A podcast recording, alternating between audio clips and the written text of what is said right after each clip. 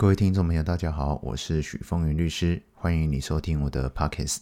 那这是我们第十八集的节目啊。那因为老师现在所录制的集数啊，也慢慢的越来越多啊。那我在前面也有跟大家聊过了哈。其实因为我这个其实不太像是一个节目哦，严格讲，它比较像是一个课程啊。那它也不是一般啊闲聊啊，或大家今天呢聊心情啊，聊聊各种遇到的事情哈。那其实呃它蛮硬的哈。我们前面的十七集都是一个又一个哦，在保险行销法律实务上啊非常重要的争议点啊，或者是一个观念啊。那所以呢，开始累积了越来越多的下载数啊，截至目前为止已经超过五万人次的一个下载哈。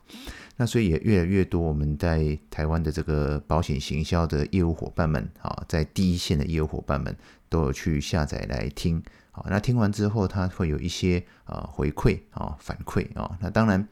这个我一再在各个各级当中，我跟大家强调哈，其实虽然法律是我的专业啊，但是我并不是保险业务员啊，我不是一个在第一线从事保险行销的业务伙伴啊，所以我常跟大家讲说，呃，虽然是一个课程啊，但是它事实上是一个教学相长啊，我比较比较想喜欢把它称为像像读书会啊，像读书会的一个概念啊，就是说在法律的部分呢，就是解读法条。啦，解读法院判决啦，解读实务见解啦，等等，这个是我的专长啊。可是，在保险啊实务上啊，就是包含呃。签写相关的保险文件呐，好，进行相关的保险权益的变更呐，进行保险的理赔程序啦，等等的保险实务上啊，其实每一个保险从业人员啊，都是我的老师啊，所以在这个过程当中，事实上我们是一个教学相长的一个过程，就是互相的学习啊，所以呢，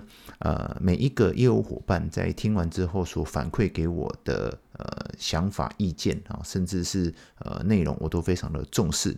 那我也会依据啊每一个业务伙伴所回馈给我的内容去进行一个滚动式的调整啊，就是说我们之前呃不管哪一集里面所谈到的见解或者是想法有最新的变更啊，或者是在实物面上哦有什么样的不同的操作的时候，大家所回馈给我的我都会去重视啊，并且在必要时刻就会去专程录制一集来跟大家说明哈。所以在这一集的节目里面呢，我就是要去总结一下。之前的业务伙伴所回馈给我，我觉得非常重要，而且来跟大家去进行一个滚动式的见解的调整啊。第一个是大家有去聊到哈，因为其实我在各个呃。案子里面所谈到的这个遗产及赠与税法，尤其是去呃选用法院判决的时候，其实都是用法院判决的内容去跟大家说明哈。那这一点的部分，我要去跟大家稍微啊致个歉呐，因为呃遗产及赠与税法第二第十二条之一啊有规定，就是说啊我们相关的这个免税额啦、课税集距啦、扣除额啦，不计入遗产总额或赠与额的计算的东西啊，这个数额都会依照啊物价指数去进行调整啊。那说真的，它有一段时间没调整啊，但是在二零啊二二年，也就是今年哈，也就是民国一百一十一年开始啊，它有一部分有进行调整。它调整了两大部分呢，第一个就是遗产税的免税额啊，从一千两百万变成一千三百三十三万。再来是关于赠与税的免税额啊，那也从我们刚刚每一集节目一直念一直念的叫两百二十万，改为两百四十四万，啊，等于每一年可以多二十四万的一个内容啊，这个是啊，老师要跟大家更新一下啊，就是我们之前所讲的理论见解都没有问题哈，就是就但是就这个数额啊，它在民国一百一十一年开始啊。它全部有所变更啊，那我们一再强调就是赠与税的部分啊，它从两百二十万改为两百四十四万啊，这个是老师第一个要正式的跟大家去调整啊，这个是我要稍微检讨一下，好，没有更新到最新的一个见解。第二个是我们在前几集节目有聊到一个非常重要的话题啊，就是在二零二零年呐，二零二零年啊十一月十七号啊，这个国税局有发函给。各寿险公司啊，要求保险公司在进行腰保人变更的时候，要附上，要要求这个保护，也就是腰保人啊，要求腰保人附上这个呃遗产及赠与税的相关的这个包含免税证明书啦、核定证明书啦、哈同意移转证明书啦，或不记入遗产总额的证明书啦。简单的讲，就是说。在要保人要进行要保人变更的时候，他要先向国税局进行赠与或遗产税的相关完税证明。好，那要保人变更有两种情形，一种就是在生前进行变更，好，那就是涉及到赠与的问题；第二个是在往生了，就是要保人身故了以后要进行啊这个要保人变更的问题啊这个。至于腰保人的继承啊，这个我在未来会专程录一集来说明这个问题啊。但回到这个时候，就是当时老师有提到国，这是国税局所发函的，在二零二零年的十一月十七号啊。那很多的保险公司因为收到了这个要求以后啊，因为这是在遗产及赠与税法第四十二条。的规定啊，就是第四十二条说啊，地政机关及其他政府机关啊，或公司事业办理遗产及赠与财产之产权移转登记时啊，应通知当事人减负啊相关的刚讲过的税款缴清证明书啦、免税证明书啦、不记入遗产总额证明书啦，或不记入赠与总额证明书，或同意移转证明书啊等等等等。简单的讲，就是说。你相关的机关在进行啊这个产权移转登记的时候，要要求他们先办完赠与及遗产的相关的程序，好，要拿到相关的证明书。好，那其实这个规定啊，在二零二零年是产生了一个非常大的一个震撼哈，在二零二零年底了哈，那当时有很多的保险公司啊，它就有。因应哈配合哈配合这个国税局的要求哦，就是所有的要保人的变更都必须要先向国税局去办理好，去办理这个这个证明哦，就是说你要拿到相关的证明，保险公司才会同意你进行变更。可是这个问题就会产生一个很大很大的不方便哦，很大很大的不方便啊，因为这个腰保人的。变更啊，虽然它的本质上是具有赠与的特质啊，可是它并不是每一张保单的要保人的保单价值准备金啊，它的赠与它是一个赠与的特质嘛哈，赠与的本质，那它的赠与金额的计算当然就是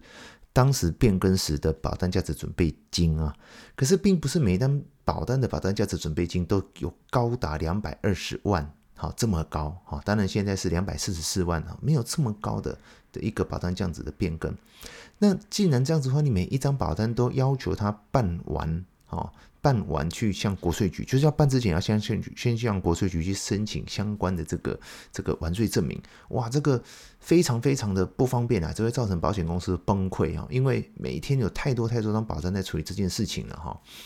那事实上呢，在后来寿险公会也开始跟国税局去进行沟通了哈。那沟通其实我们回到四十二条的规定啊，其实四十二条啊，就是遗产及赠与税法第四十二条的规定啊。这个我们是题外话聊一下，它是要求哈，所有的公司事业办理遗产及赠与财产之产权移转登记时啊，注意哦，是产权移转登记时哈。这个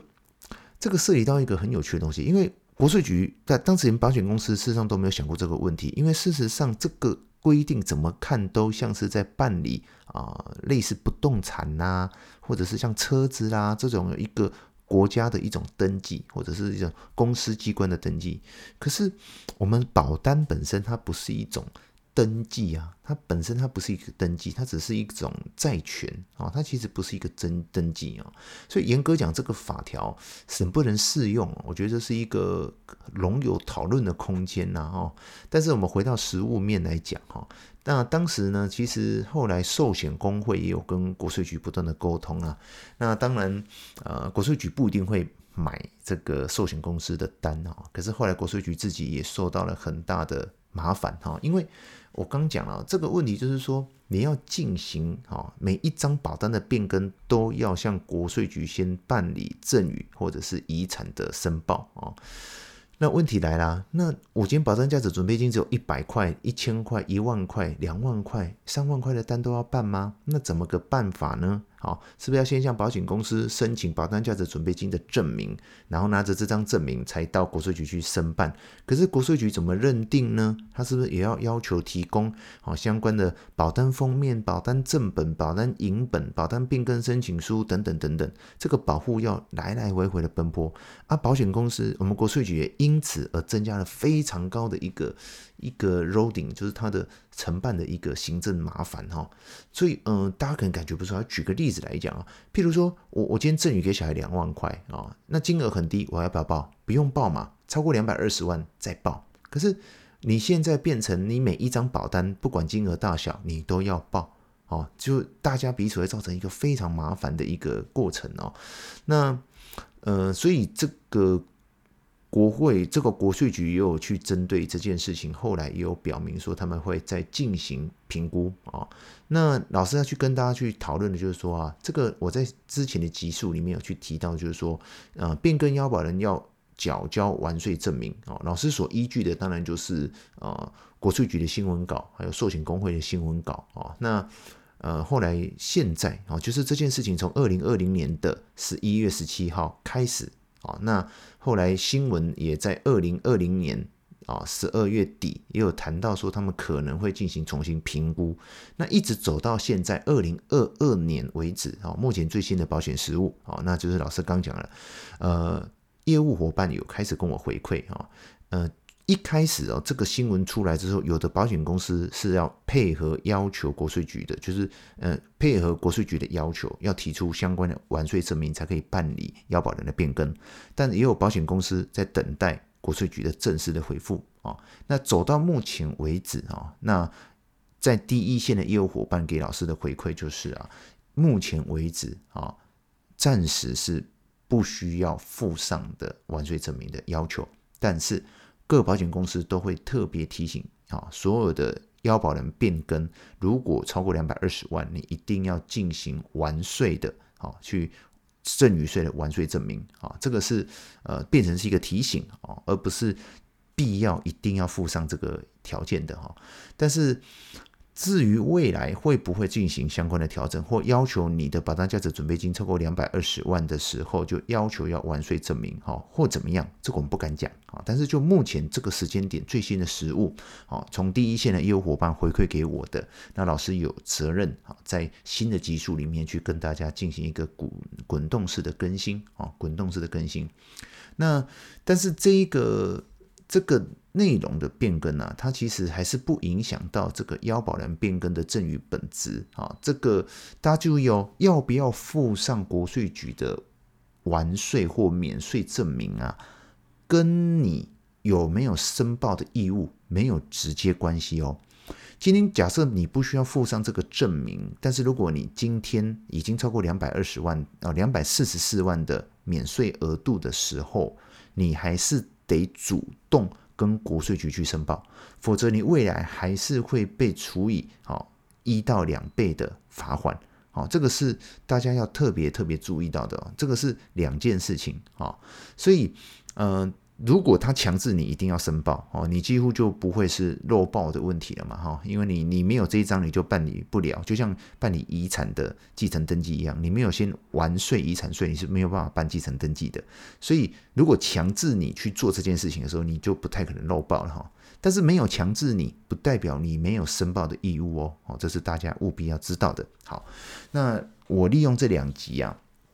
来跟大家进行一个滚动式的调整哦，这个我还是回到那句话哈，法律是我的专长，但是。真正在第一线保险实务啦，大家都是我保险实务的老师啊，所以我们是一个类似读书会的一个教学相长的课程啊。那如果大家在呃有收到一个最新的见解啦，或公司在第一线有什么样特别的处理状况的时候啊，或者是有任何的疑问的时候，大家都可以回馈给我，那我会啊从中挑选出我觉得值得去跟大家阐述或者进一步澄清啊，甚至去调整跟变更我之前的集数里面所讲到的一些见解，好，那我也希望这样的调整是开放式的，好，是包容式的，是让大家最重要的是让每一个在第一线啊进行保险实务、保险行销的这些业务伙伴们都能有所收益跟帮助，也让呃所有聆听的这些消费者跟保护可以更新到最新正确的见解啊，这是最重要的啊。所以